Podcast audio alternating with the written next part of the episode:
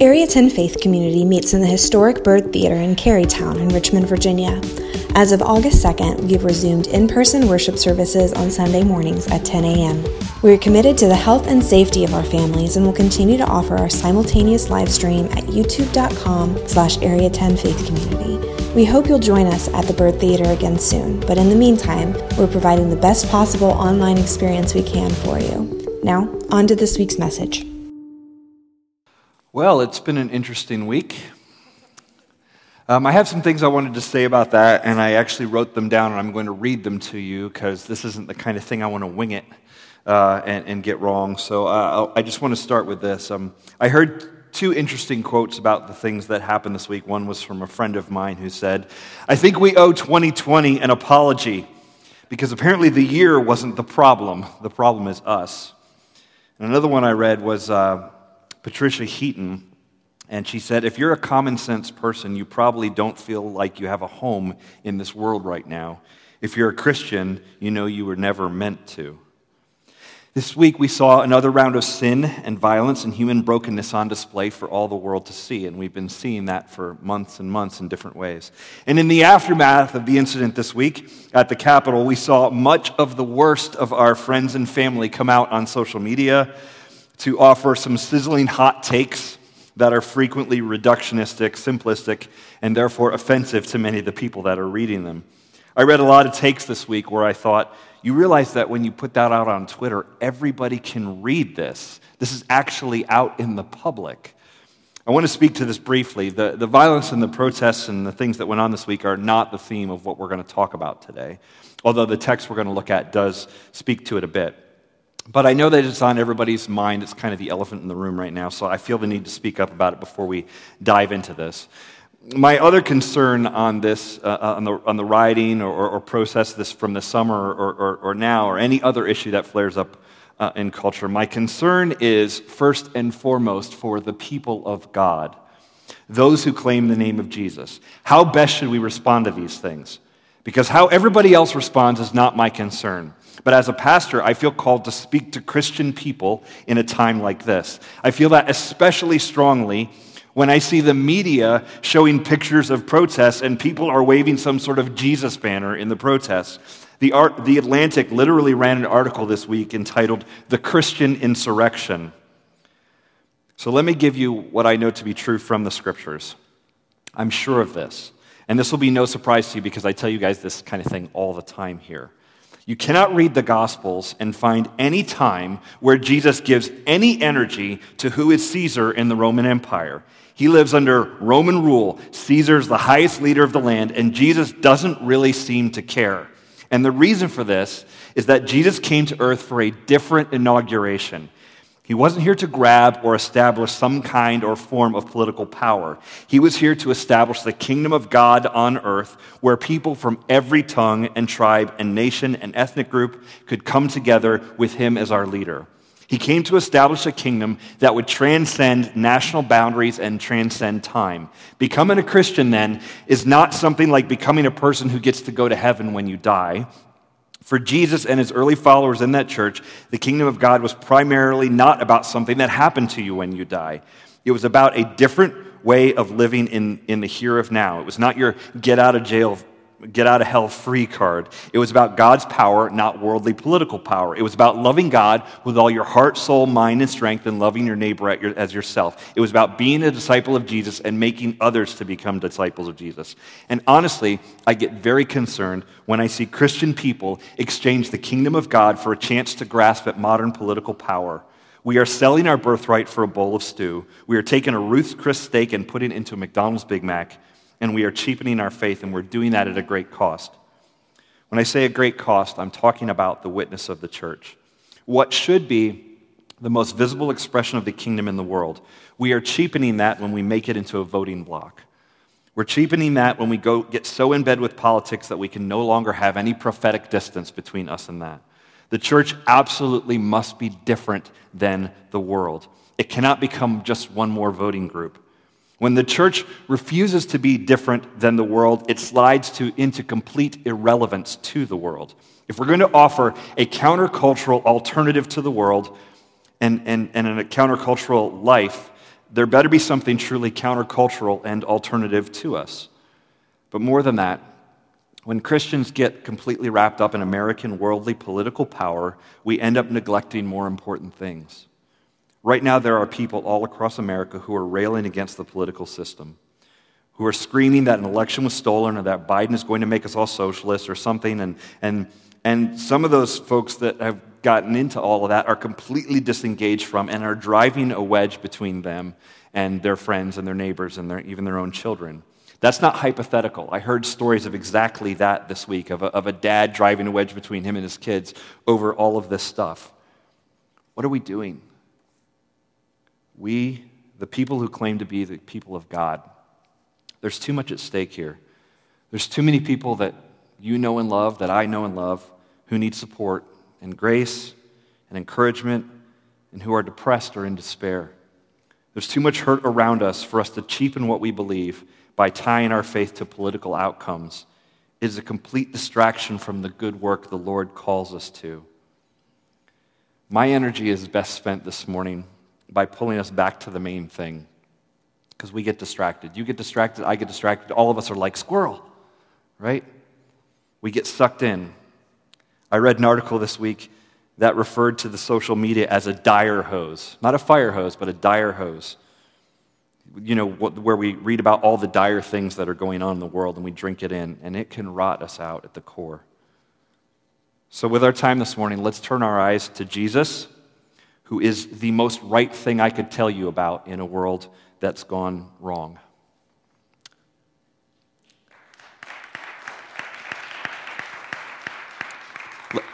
Let's pray. Lord, there's a, a lot swirling about, and I, I pray that uh, first and foremost that the people of God keep their hopes in you and that we keep our eyes set on you. Um, and God, may what we have to look at today in the book of Hebrews challenge us to that and, and elevate the conversation for us. God, we don't want to be apolitical and completely disengaged and say, oh, it all sucks because we think it does in a very sort of um, uh, ap- apathetic and, and cynical way. Uh, we want to engage, Lord, but we want to engage knowing that there's a greater story and a greater purpose that we live out. Um, so help us to do that. In Jesus' name we pray. Amen.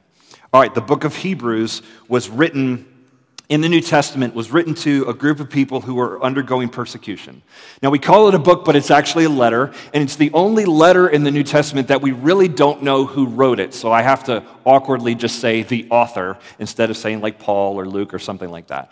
The author of the book of Hebrews wrote this letter probably mid to late 60s AD, and he wrote it uh, to a group of people who, were, who had a Jewish background but who had become followers of Jesus and who were starting to experience persecution. In the year 64, roughly AD, Nero in Rome starts bringing, the, the, the, ruler of Rome starts bringing persecution against the Christians. He starts doing some pretty crazy things, and he blames the Christians for it. So, uh, they're experiencing hardship. And so this letter is really good because if you feel like today you are experiencing pain or persecution or suffering or hardship or, or, or trauma or any, any of this stuff, um, if you feel like you're experiencing that today, I want you to know that the book of Hebrews was a letter written to people who were experiencing that also.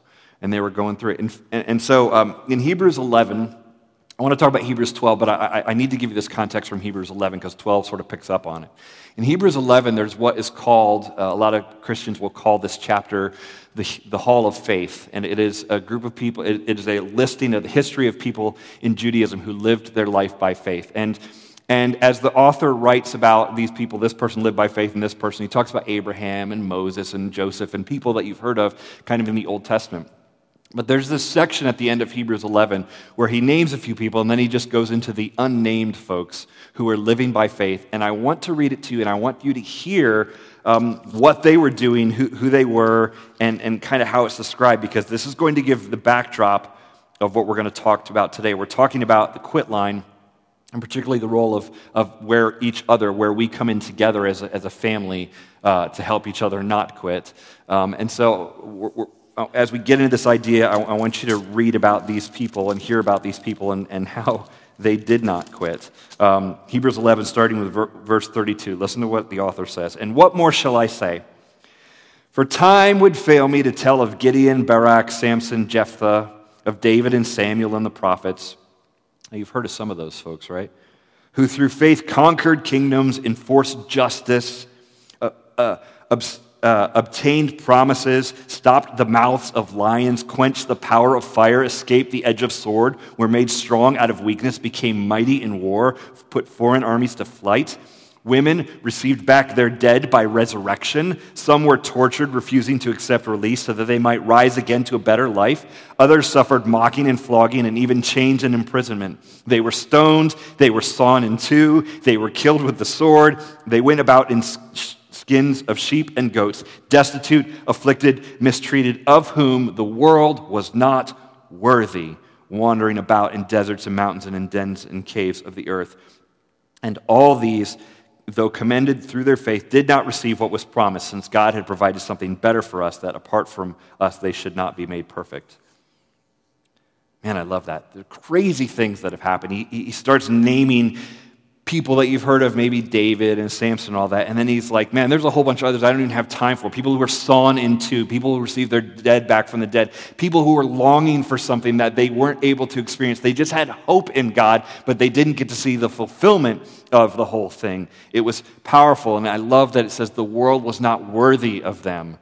These people somehow transcended life here on earth. They never got to see the object of their hope. And then he says, but, but basically, we did those of us who have seen Jesus, who live on the other side of Jesus, we got to see, um, the, the, we got to see our hope fulfilled in Christ. Now, I would say that none of us in the modern world have experienced pain and persecution and suffering in the way that those folks did. Just average life in the ancient world was painful to a level that we, we, we probably don't appreciate. That life expectancy was so short that you, you probably lost children in childbirth um, or, or, or, at a very young age. That, that fires were very common. A lot of people died in that. There was diseases that people died from pretty regularly. That your life expectancy was short. The day the, the world was harsh. In addition to that, these believers in God were martyred for their faith. They were fed to lions. They were, they were mocked and persecuted. They had little social safety net in their world. There was no health care system. There was no national health service or even insurance in case they got sick. If they got sick, they probably just got better or died. Those were got better kind of on their own or died. Um, those were those were things. They, and they didn't have retirement to look forward to because that wasn't a thing. You had to work until you were dead, and you probably died pretty young. Now, all of that to say, I'm not saying to you, so just suck it up, guy, because we have it so easy right now.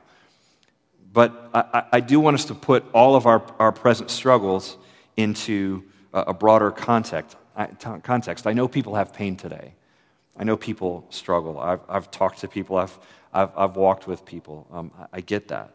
Um, but th- this letter was written to people who are in it and dealing with it. Uh, uh, pastor and author Tim Keller says it this way Becoming people who can handle trouble, handle the brutal realities of life, is probably more necessary for us now than it even was for those readers in many ways. There's never been a culture with a lower pain threshold than ours. There's never been a culture where people scream faster. And so the author is writing to encourage people who, who want to scream, who, who are discouraged, who are struggling. And, and the author points to all these other people and say, hey, you're not the first ones that have gone through this. There's people who've walked this road before you, and they went through it too. So I want you to know that as you're feeling it right now. So, with that as the backdrop, with listing all those people as the backdrop, I want you to look at where it goes in Hebrews chapter 12, starting with verse 1. He says this Therefore, tied into everything we just read, therefore, since we are surrounded by so great a cloud of witnesses, let us also lay aside every weight and sin which clings so closely, and let us run with endurance the race that is set before us looking to Jesus, the founder and perfecter of our faith, who for the joy that was set before him endured the cross, despising the shame, and is seated at the right hand of the throne of God.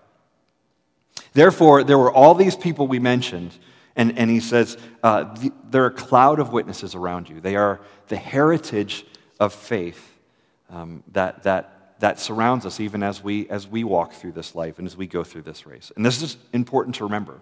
Because following Jesus in America in 2021, in the Western world, it, it, it's getting challenging.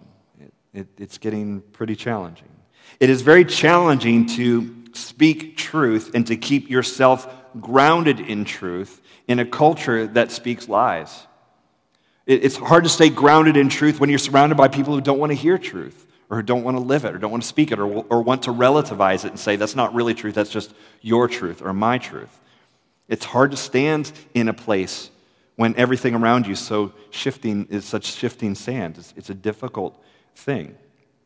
Um, it, it's hard to keep yourself grounded in the truth of the gospel when the culture around you wants to affirm every other worldview except that one. Here's what I believe, and many of you probably believe this too. I believe Jesus really lived, and I believe he really died, and then I believe he really came back from the dead. And as such, he proved to us that there's life after death.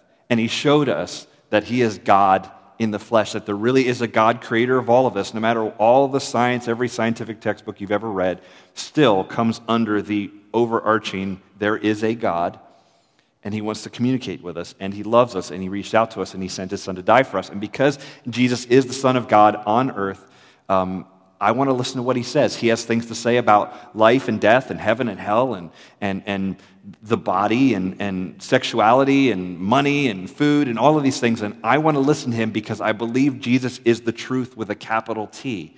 And so I want to dial into that and understand it and follow it. And when you do, when you believe the things Jesus just said and believe the teachings of the scripture, it will put you at odds with every culture and time that you live in in some way. And so in America, there are things we believe as Christians that it's just going to conflict with America. And that's okay. If we lived in China, there'd be some conflict there. If we lived in India, there'd be conflict there. If we lived 500 years ago in England, there'd be conflict there. This is the way it is when you align yourself with the truth of Scripture. It puts you at odds with the culture around you. And that can feel lonely, and that can be a struggle, and that can push you to where you want to quit, to your quit line. You're like, I don't want to, I don't want to do this anymore. I don't want to swim against the stream. It's exhausting. So, what do we learn here from these verses in Hebrews? Number one is this life is a race that involves a struggle. If you look closely at what it says, he says, uh, lay aside every weight and sin that clings so closely to us and run with endurance the race that is set before us. And I used to think that as one thing lay aside every weight and sin that's, that clings so closely, but I actually think that's two things.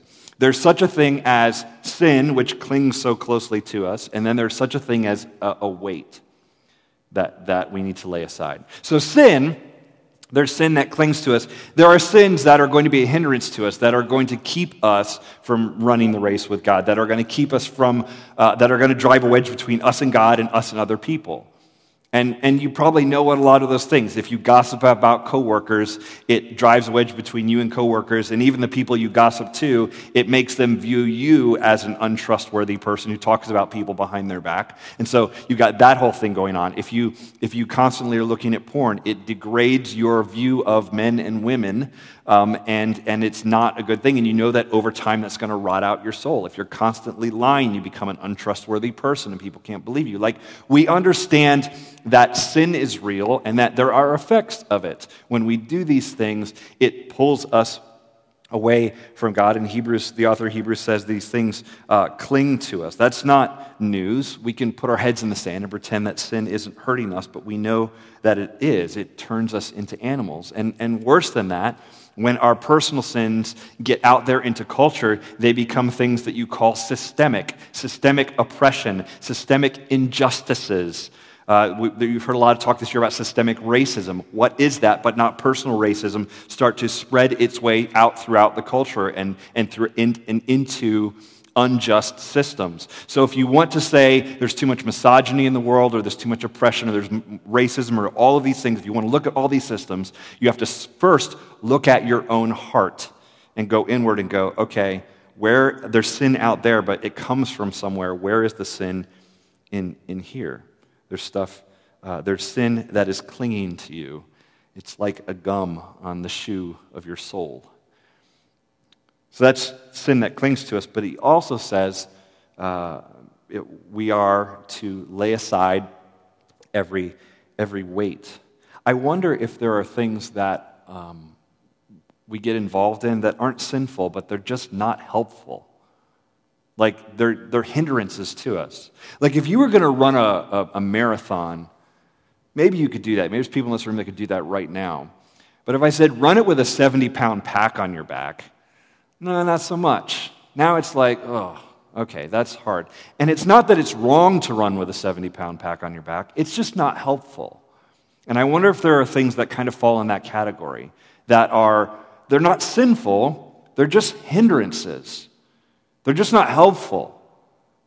Money's probably an easy example. People think money, that the scripture says money's the root of all evil. It doesn't say that. It says the love of money is a root of all kinds of evil. It's different. And, and there, are, there, there, are, there are ways that our pursuit of money can become a hindrance, if not sinful. Not necessarily sinful, it become a hindrance. It's good that you want to make money. It's good that you want to make more money. It's good that you want to be promoted. But if our life becomes a complete pursuit of that, it is becoming um, potentially an idol, which is a sin, or it's becoming just a hindrance. It's getting in our way of other things, other relationships. Um, it's, it's a, a, a hindrance. Um, can, the, can the pursuit of relationships become a hindrance to us? Sure. Um, we, can, we can long for things so much and, and pursue some things so, long, so much they become a hindrance to us. Can it, can the desire to be safe be a hindrance to us? Well, that's controversial. Let's get into that. Um, because, and, and, it's funny that I say that's controversial, but um, safety is the jam right now in culture. And I, it's probably been this way for a long time, but it feels extra right now. You can't find a commercial, a company, a, an email, a, a conversation among friends. You just, you just hear, be safe, stay safe, Make sure you're safe. Isn't it great? We're safe. Sorry you haven't seen any human, had any human contact, but you're safe, and safe is safe. It's great. It is the thing. And I'm not saying it's sinful to be safe. I'm saying, though, it can be a hindrance if that's all we're focused on. And maybe it's a hindrance we need to set aside. And, and the reason I say this is if you go back and look at Hebrews 11, all of the people in that chapter are commended for living by faith. Do you know what faith involves? If we're all supposed to live by faith, do you know what faith involves? Risk. You can't be safe and live by faith. That's not what the word means. It involves risk. You have to step out into some unknown. And if your desire alone is to be safe, you'll never step into the unknown. You'll never risk. You read the people in Hebrews 11 that are martyred, that are sawn in two, that saw the people come back from the dead, that had, you know, cut up by swords and, and all this and wandered around and walked through fire and, you know, stopped the mouths of lions. Did any of that feel safe? None of it did. And it's not just them. You go, oh, that sounds like fairy tales. That's the history of Christianity. The early Christians would, would not eat and then they would give the money they would have spent on food in their fasting and they would give it to people in need. That doesn't feel safe. They would open hospitals. They would start the first hospitals in Rome and take care of sick people. That's not safe. When the plagues came to the Roman Empire, the Roman citizens fled to the hills and the Christians stayed in the cities and they, and they nursed people back to health. In some cases, the Christians themselves got sick and died. That sounds very unsafe. And this has been going on throughout history. In the Soviet Union, there were Christians who stood up for their faith in Czechoslovakia and Poland, who, who stood up against an entire government society that said, We are a secular atheist society. And, and there were these Christians who said, No, we're going to meet underground and we're going to form this countercultural community where we keep the faith. That's not safe. There's people living in that kind of environment today in China who are living out their faith in spite of the government, and it is not safe. Our faith requires us to take risks. And I wonder if we're making safety our top priority, and in doing that, we're missing out on following Jesus. The way of Jesus is actually not safe. The Hebrews author says, run the race with endurance that is set before us. The word for race, I looked this up, this is really interesting. The word for race in Greek is the word agon, from which we get our word agony. I think that's great.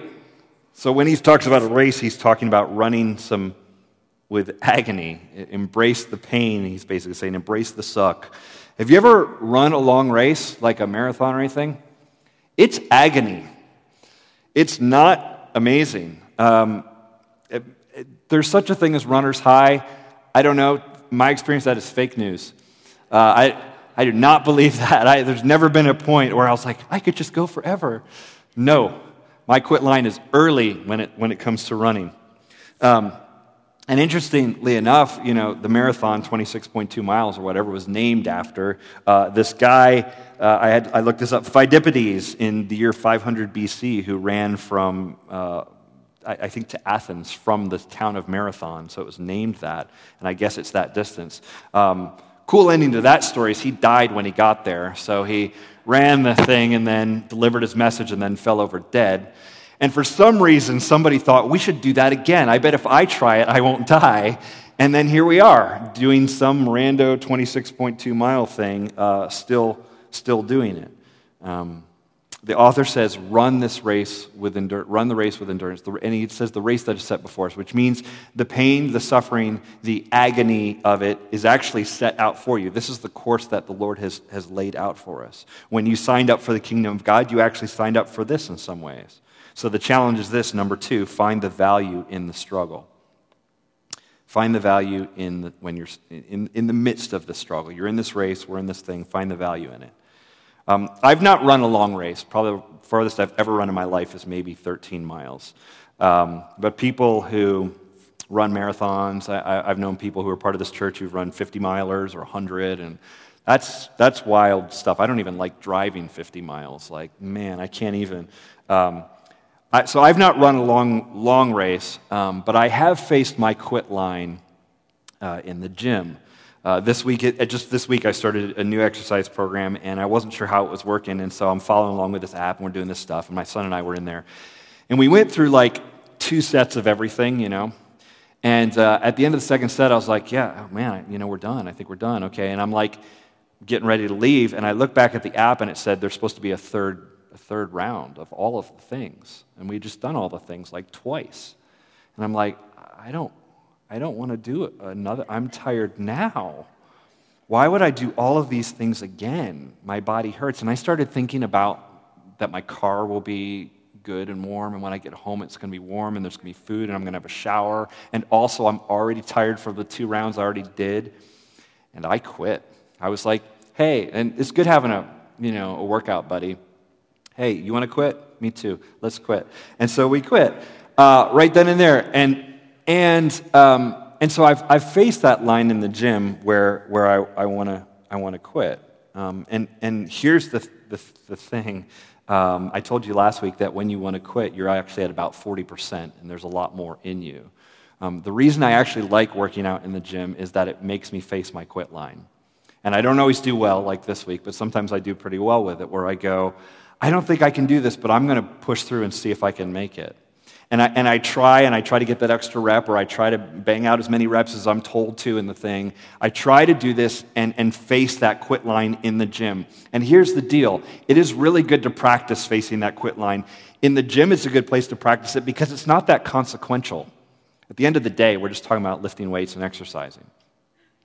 The consequential stuff where you want to quit is in your marriage, in your temptation to lust, in the way in, in what you're doing financially. These are areas that you want to quit. And I want to practice every day in the gym facing my quit line and pushing, pushing through it so that I won't quit on those other things. That's the value I see in the struggle of going to the gym. Push through when I feel like quitting. I don't always do it well, but sometimes I do. Um, this, this is what Jesus, or uh, this is what the author of Hebrews points us to in Hebrews 12, the value of this. Verse 3, it says, Consider him who endured from sinners such hostility against himself, so that you may not grow weary or faint hearted. In your struggle against sin, you have not yet resisted to the point of shedding your blood. And have you forgotten the exhortation that addresses you as sons? My son, do not regard lightly the discipline of the Lord, nor be weary when reproved by him. For the Lord disciplines the one he loves and chastises every son whom he receives. The author says, you are walking in the path of Jesus. So look at him. Look at the hostility he endured. He suffered, he died on the cross.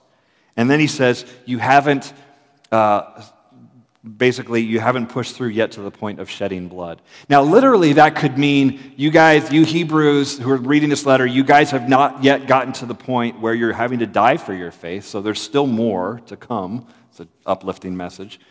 But it could be a reference to um, some, some scholars have, have, have, mentioned this. In the ancient world, in the Olympics, the, the highlight of the event is the pentathlon.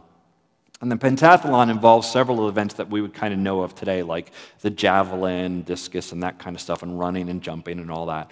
But the final event from the pentathlon was basically a wrestling boxing match where the, the combatants would wear these um, these leather, this leather on their hands to protect their hands, but it would end up like disfiguring and bloodying the other guy when you fight. And so that's kind of the end of the thing, the highlight of the thing. It all leads up to this point where you get, you get sort of go cage match and you just beat on other people to finish the.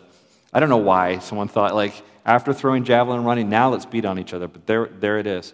And, and maybe this is a reference to that to say, to an example of that, like, hey, you haven't yet gotten to the end of the pentathlon, there's still, there's still more to come. There's a regimen of difficulties that we have to go through.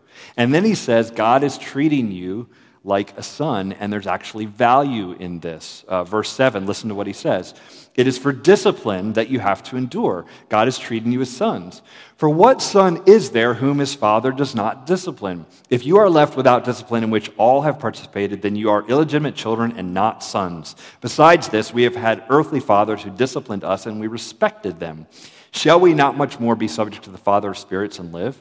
For the for they disciplined us for a short time as it seemed best to them, but he disciplines us for our good, that we may share his holiness.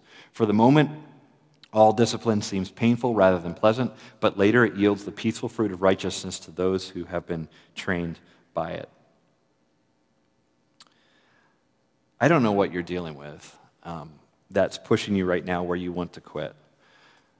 But I want to encourage you to find value even in that struggle that God is stretching all of us to grow through whatever it is, that He's, that he's disciplining us. That, and, and, and the author says, you know, our earthly fathers disciplined us. That's how we, that's how we grew. That's how we discovered what was right and wrong and, and, and became better. And God will do the same with us. Without struggle, there is no growth. No pain, no gain is what we like to say, right? Without pain, there is no, there's no compelling reason to change and become something more. I think a lot of us, if, if, if, if, if I could offer you a life of no pain, a lot of us would say, like, yeah, I mean, that sounds great. Like, no pain? Like, sign me up. Well, how do I get that? But I don't think you want that. There's actually a, a, a name for it. It's called leprosy. Leprosy is not a, a skin condition where it's just like, people's skin starts rotting or things that we think of. They wear these bandages or whatever, and kind of in the ancient world, we think of leprosy that way. But it's actually a, a nerve condition where you can't feel. And so what ends up happening is if you can't feel pain, you will put your hand on a hot stove and just burn it because you don't notice. And so pain in that sense is, is a light on the dashboard telling us to change something. It, it, it, is, it is extremely valuable to us. Without it, without pain, you'll actually die like you're, you're going you're gonna come apart if you don't have pain on some level. So there's incredible value in it, and there's value in the struggle. C.S. Lewis used to say, pain is God's megaphone to rouse the, a deaf or sleeping world. So when we run the race, remember that pain is part of the process and find value in it. And then finally, this number three, link up with some running partners. There's a African proverb, you've probably heard it before. It says this If you want to run fast, run alone. If you want to run far, run together. And this is what I think Hebrews 12:1 is getting us to. He says, "Therefore, since you are surrounded by so great a cloud of witnesses, there are people who have gone before you that have led you to this moment." Yeah, you can look at Moses and all these people in the Old Testament, but I would just say, even in your own autobiography that you would write, um, in your own story, there are people in there that have gone before you. The faith that you might have today first lived in your grandmother who brought you to church as a kid. It first lived in your parents who, who read it to you. It lived in a, a, a youth group leader who took the time to teach you. It, it lived in a teacher who didn't just teach you math but taught you something about God. It lived in a sister, a brother, a cousin. Um, your, your faith is, is, and you are surrounded by other people who have gone before. And I like to picture, as we are running this race, I like to picture that there's this stadium full of those people who are around us and who are cheering us on. Imagine, can you imagine in 2021 now a full stadium of people? That's a thing we could maybe do. Um, imagine the stadium of people who have gone before your life and are now cheering you on as you run the race and follow Jesus. But not all the people who are the cloud of witnesses are dead. Some of them are very much alive and even in this room. We say at this church that we want you to connect to God, find your people, and change the world. We talked about the connect to God piece last week, but there's the find your people as well. You have opportunities to find your people here. To find your people here. This is why we create a lot of the environments that we create in this church. This is why teenagers on Sunday night are invited to be part of student ministry, because it is a place for them to find their people, to find other people who are going to walk the walk of faith no matter what middle school or high school environment they're in, they're going to be there and they're going to try to walk together and learn about God and grow together. This is why we offer this, why children's ministry happens, so that kids can learn about Jesus in an age appropriate way on Sunday mornings, but also that they can start connect with other kids and start to meet some other kids who are also believing in this and living this. This is why we have small groups. We'll be launching small groups in mid February. Um, we have groups that meet throughout the week in people's homes. We do this so that you can find your people, so that you can meet other people. This is why we'll do things like. Um, in two weeks, I'm starting my transformation class. We'll do a class you can meet other people and be challenged to grow and, it, and have some regular connection there. It can be a very powerful thing. That's why we're going to do some game nights here in, in the weeks coming up so that you can find your people, so you can meet other people and connect with them, so you can get to know some of the other people in the cloud of witnesses. Um, this is why we do these things, and we continue to create environments for you to find your people because we all need it. In 2016, I turned 40 years old and I decided to run the Monument 10K. I first ran the Monument 10K when I was 34, and I decided to run it again. Um, I, I, ran it a couple times in my 30s, and then I hadn't run it for a couple years, and then I decided to pick it up again as I was turning 40 because my 40th birthday was very close to the race day. And it was just this thing in my head like, I'm turning 40, I'm going to run this thing. I hadn't trained much, so about a month before the race, I called my friend Carl up in Maryland, and I said, Carl, he's more of a runner than me. He's run the Richmond Marathon a couple times. I said, Carl, will you come run this race with me? I want, I want to run it. I haven't trained much. I also want to get the best time I've ever gotten. This is not a good setup formula, right? But I knew he was a good runner and he'd encourager. So I called him, and he said, Yeah, I'll do it. Let's do it. So he came down and we ran the race. And that year when we ran it, um, you know, I just want you to know what I had to go through. It actually snowed during that race for like a minute. I, don't, I didn't appreciate that. You know, I was like, I'm trying to get my time here. It got, it got, windy. A little bit of snow started falling. It's like in April. And I'm like, are you kidding me right now? Is this really happening? So, anyway, ran, we ran the thing. Um, and um, it did not feel great, as most running does not feel great to me. It did not feel great. I, no surprise here, I did not get a runner's high. Um, I ran, and Carl ran with me, and he paced me because he can run faster than I can, and he's good at it. And he kept the pace, and I had to stick with him. And I remember at one point, he was somewhere in the return kind of section. We're going down mile four or something. He, he was like 20 yards up ahead of me. And he even did that thing, you know, like you're running and then like you turn around and you like, you know, you're kind of like, I'm like, oh, he's running backwards. This is so easy for him, you know. And um, but he was like, come on, you do this. And he, and he his words, he sort of coaxed me and encouraged me and pulled me forward. Um, and I ended up running uh, uh, the best time I had ever run um, in that thing because, because I had somebody running with me who was pushing and, and encouraging as they did. And, and that's the way I see the body of Christ is supposed to focus. And I think it's more important even now. I, honestly, with the craziness of the world this week, um, yeah, you can go to social media and find out what your uncle thinks about things, and that's fine. Or find out that one friend you went to high school with, see what they're thinking about things, that's fine.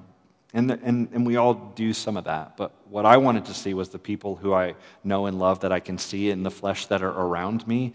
How are you doing? What do you think? What, what, like, and, and process that stuff. There's tremendous value in that. Um, to have those people to link up with that are near you. So let me encourage you to reach out. Um, we'll have opportunities over this next month. Sign up, show up, bring a friend. Um, uh, because we all need those pacing partners. We need people to run so that we can run farther together. Let's pray.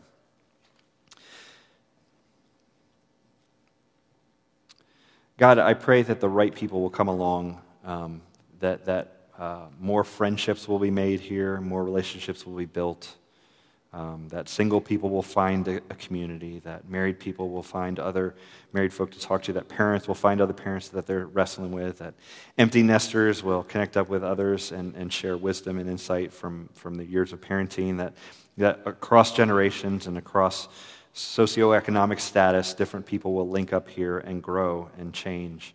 Um, I thank you for the pacing partners that you've provided in this community. We all need it. There's, no, there's none of us who have arrived. We are all uh, running the, with endurance the race set before us. Thank you for the example of so many who have gone before and who lead the way. Uh, in Jesus' name we pray. Amen.